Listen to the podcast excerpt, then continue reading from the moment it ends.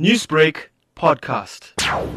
Well, we've had no flare-ups yesterday. We are still working the lines, digging out the lines, making sure that we don't get reignition. Big mopping up operation at the moment. So, how long would mopping up operations take? Well, the provincial standards gives us um, up to 48 hours. So uh, we do not foresee leaving the lines before Friday, or at the very minimum.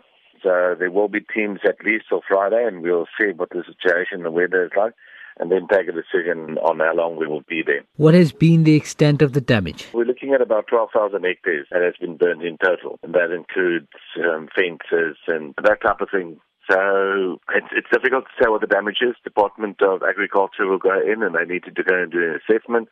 Some of the areas is mountain areas, so there's ecological damage, and then um, some of the other areas, like the old forest areas, is actually a good thing that it did burn, although it did give us a lot of hassle. Talking about investigations, what has been revealed thus far about how the fire started? Well, we've got a good idea how the fire started. There is an investigation out. Um, so as soon as we get that result, we'll make it known. Newsbreak, Lotus FM, powered by SABC News.